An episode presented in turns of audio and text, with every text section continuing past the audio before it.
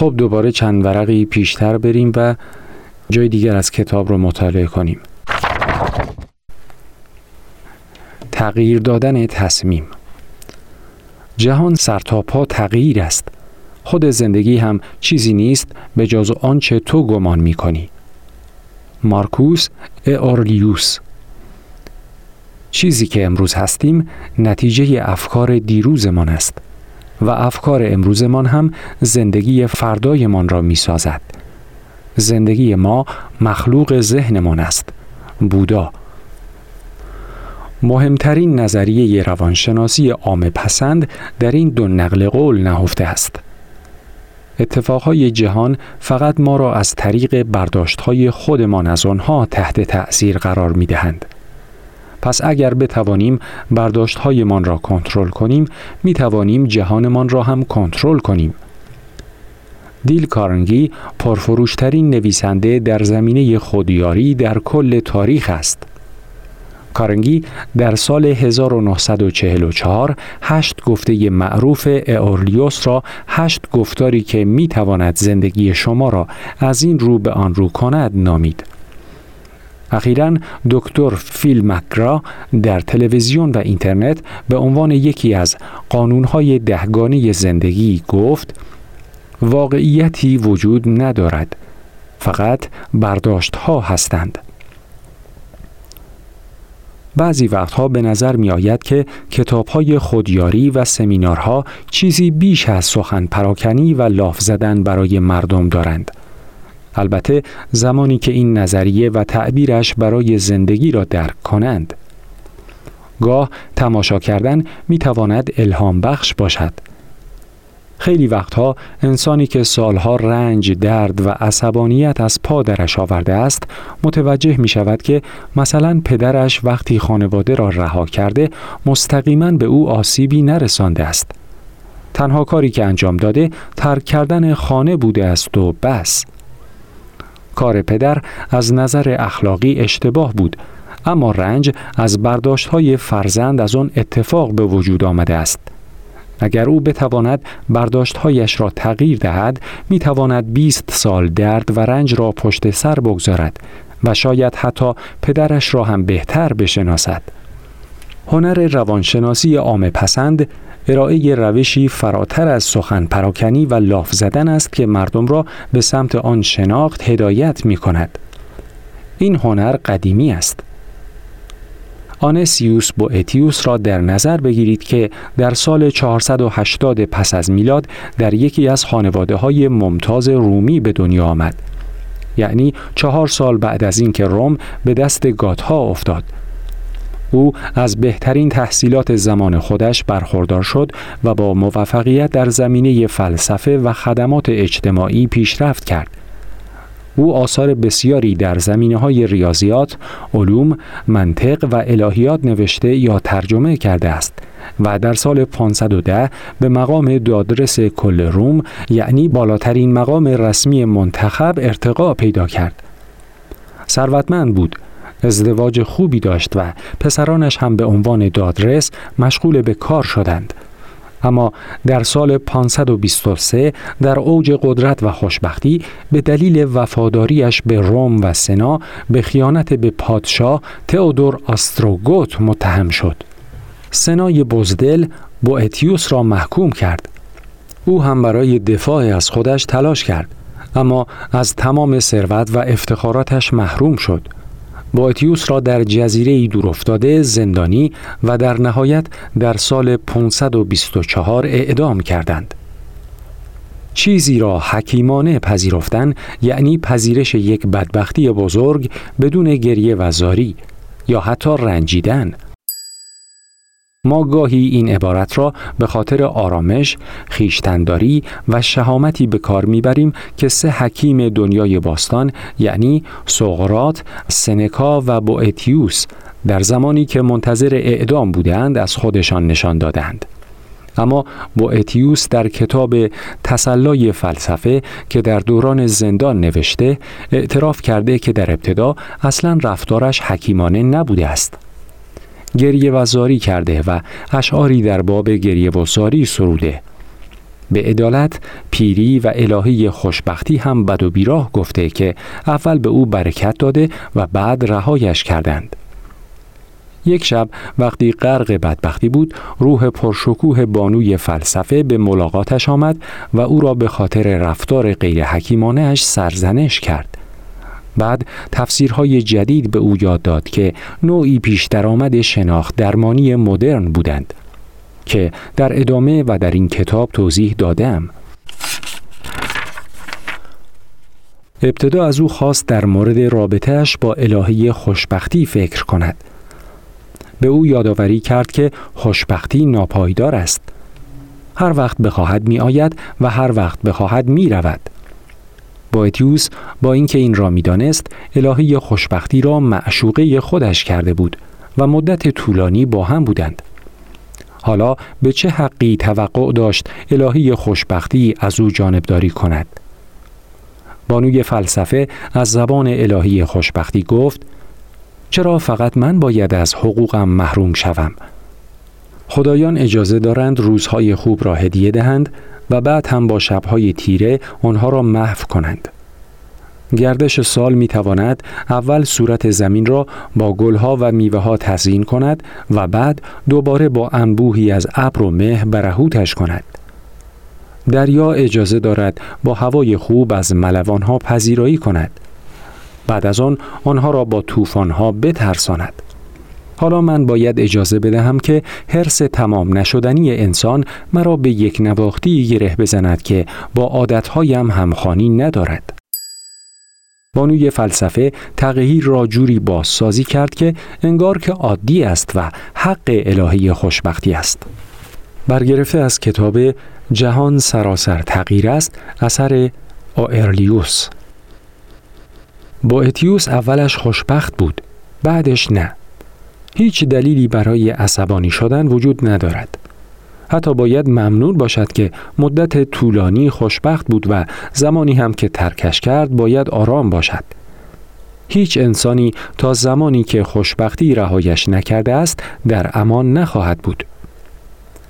بانوی فلسفه چند ترفند باسازی دیگر را هم امتحان می کند او را یاد زن و پسرهایش و پدرش می اندازد که هر کدام را از جانش بیشتر دوست دارد و هنوز هم هر چهار نفر زنده هستند.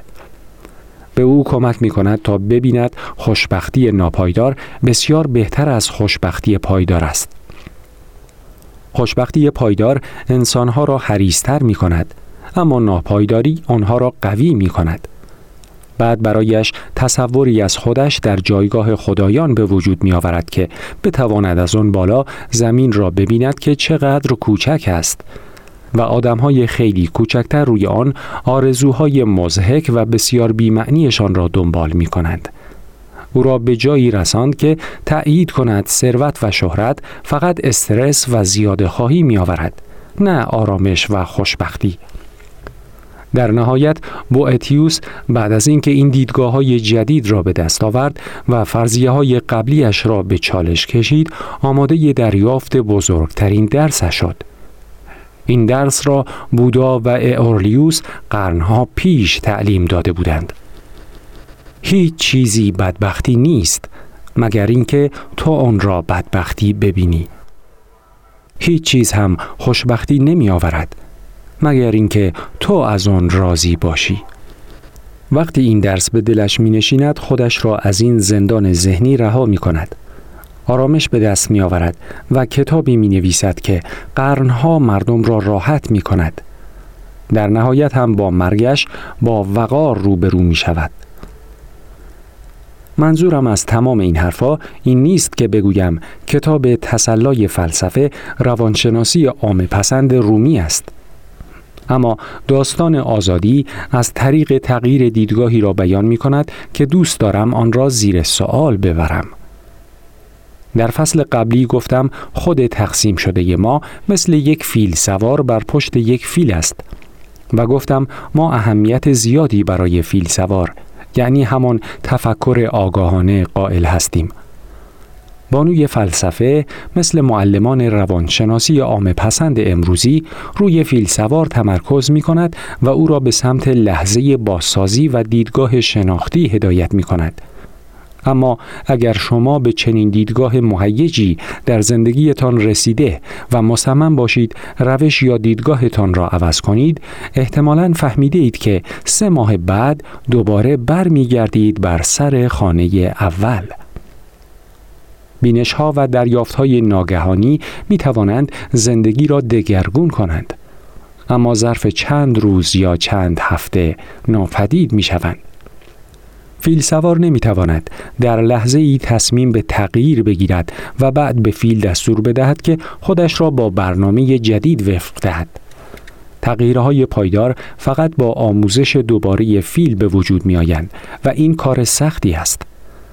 دلیل اینکه گاهی برنامه های روانشناسی عام پسند در کمک به مردم موفق می شوند لحظه اولیه بینش و آگاهی نیست. آنها راههایی پیدا کردند که تغییرهای رفتاری آدمها چند ماه ادامه پیدا کند. آنقدر مردم را درگیر برنامه نگه می دارند تا فیل دوباره آموزش ببیند. این فصل درباره این است که چرا فیل بیشتر مردم تا این حد به نگرانی و بدبینی گرایش دارد و سه ابزار هم معرفی می کند که فیل سوار می تواند با آنها فیل را دوباره آموزش دهد. علاقه سنج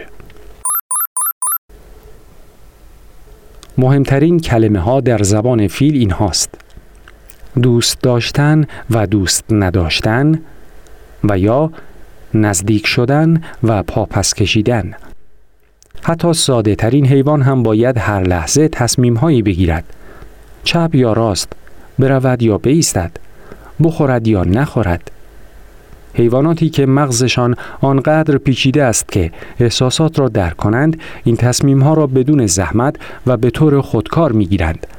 آنها چیزی دارند که گاهی به آن علاقه سنج می گویند و دائم در سرشان فعال است. اگر یک میمون میوه جدیدی را بچشد و طعم شیرینش را حس کند علاقه سنجش می‌گوید دوستش دارم. میمون هم با خوشحالی یک گاز دیگر می‌زند. اما اگر مزهش تلخ باشد جرقه ی حس ناخوشایند او را از ادامه خوردن منصرف می کند. این سیستم استدلال یا سنجش مزایا و معایب نیست. فقط تلنگرهای خوشنودی و ناخشنودی تعیین کننده است. ما انسان ها هم علاقه سنج داریم و همیشه هم فعال است. تأثیرش نامحسوس است ولی بررسی های دقیق نشان می دهند شما واکنش دوست داشتن و دوست نداشتن را به هر چیزی که تجربهش می کنید خواهید داشت. حتی اگر از خود تجربه آگاه نباشید. مثلا فرض کنید در آزمایشی درباره تحریک عاطفی شرکت می کنید جلوی صفحه نمایش رایانتان می نشینید و به نقطه ای در وسط صفحه خیره می شوید هر چند ثانیه یک بار کلمه ای بالای نقطه نمایش داده می شود. فقط باید اگر کلمه به چیزی اشاره می کند که خوب یا دوست داشتنی است مثلا باغ، امید یا سرگرمی با دست چپ یک کلید را فشار دهید و اگر به چیزی اشاره می کند که بد یا دوست نداشتنی است مانند مرگ، ظلم و ستم و یا خستگی با دست راست یک کلید را فشار دهید به نظر آسان می آید اما بنا به دلایلی لحظه ای در مورد بعضی از کلمه ها تردید می کنید. بدون هماهنگی با شما رایانه کلمه ای را روی نقطه نمایش می دهد. آن هم درست به اندازه چند صدم ثانیه و قبل از نشان دادن کلمه اصلی برای رأی دادن. این کلمه ها در حالت نیمه خداگاه یعنی زیر سطح هوشیاری شما ارائه می شوند اما سیستم دریافتی شما آنقدر سریع است که آنها را می‌خواند و با یک معیار علاقه سنج واکنش نشان می‌دهد. اگر این کلمه ترس باشد در علاقه سنجتان حس منفی ایجاد می کند و کاری می کند که جرقه ریزی از ناخوشایندی را حس کنید. بعد هم وقتی به فاصله نیم ثانیه کلمه خستگی را می بینید خیلی سریعتر می گویید خستگی بد است. ارزیابی منفی شما از خستگی با جرقه ریزی از منفی نگریتان در مورد ترس تسهیل یا تحریک شده است. اما اگر کلمه بعد از ترس باغ باشد بیشتر طول می دهید تا بگویید باغ خوب است چرا که زمان می‌برد تا علاقه سنجتان از بد به خوب جابجا شود کشف محرک عاطفی در دهه 1980 درهای دنیایی از ارزیابی غیر مستقیم را به روی علم روانشناسی باز کرد.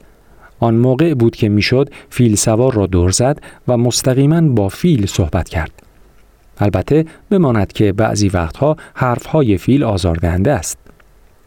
مثلا چه می‌شد اگر به جای نشان دادن کلمه های نیمه خداگاه از پورتراهای سیاه و سفید استفاده کنیم؟ محققان فهمیده اند آمریکایی ها از هر گروه سنی، طبقه اجتماعی و سیاسی به صورتهای سیاه یا بقیه عکس ها و کلمه هایی که با فرهنگ آفریقایی آمریکایی پیوستگی دارند با جرقه ای از منفیگرایی واکنش نشان می دهند. افرادی که گفته می شود در مورد سیاه پوستان نگاه نجات پرستانه ندارند به طور میانگین حس نجات پرستی خودکار بسیار کمتری از خودشان نشان دادند.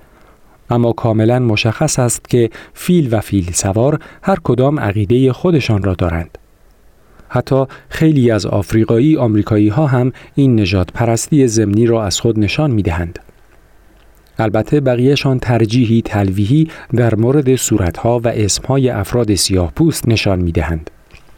در هر حال آفریقایی آمریکایی ها می توانند بدون هیچ تعصب زمینی در مورد سیاه پوستان و غیر سیاه پوستان این آزمایش را بگذرانند. یکی از جلوه های عجیب عملکرد علاقه سنج در کار برت پلهام دیده می شود. او کشف کرد اسم یک نفر می تواند علاقه سنجش را تحریک کند هر وقت کلمه ای میشنوید یا می‌بینید که شبیه اسم خودتان است جرقه ریزی از خوشنودی احتمالا شما را وامی دارد. متعصبانه فکر کنید که آن چیز خوب است. بنابراین وقتی مردی اسمش دنیس باشد و درباره شغل فکر می کند انتخاب های احتمالیش اینها هستند. وکیل، دکتر، کارمند بانک، دندان پزشک و اموری از این دست. اما دنیس درباره دندان پزشک حس خوبی دارد و این به دلیل شباهت کلمه dentist به اسم خودش است. در واقع افرادی که اسمشان دنیس یا دنیز باشد کمی بیشتر از افرادی با اسمای دیگر احتمال دارد که دندان پزشک شوند. مردانی با اسم لاورنس و زنانی با اسم لوری بیشتر احتمال دارد وکیل شوند و این می تواند به دلیل شباهت به کلمه lawyer باشد. لوئیس و لویز به احتمال زیاد به لویزیانا یا خیابان لوئیز نقل مکان می کنند و جورج و جورجینا هم ترجیح می دهند به جورجیا بروند. ارجحیت اسم خود حتی در ثبت ازدواج ها هم دیده می شود. مردم تقریبا بیشتر علاقه دارند با کسانی ازدواج کنند که اسمشان به اسم آنها شبیه است. حتی اگر این شباهت فقط در حرف اول باشد. وقتی پلهام یافته هایش را به بخش من در دانشگاه ارائه کرد از اینکه آدم های متعهل موجود در اتاق ادعای او را ثابت می کردن جا خوردم. جری و جودی، بریان و بتانی و البته گل سرسبدشان هم من و همسرم یعنی جان و جین. پیام ناراحت کننده کار پلهام این است. سه تصمیم مهمی که همه ما می‌گیریم یعنی با زندگیمان چه کار کنیم، کجا زندگی کنیم و با چه کسی ازدواج کنیم می توانند حتی بسیار اندک تحت تأثیر مورد بی اهمیتی مثل آوای یک اسم باشند.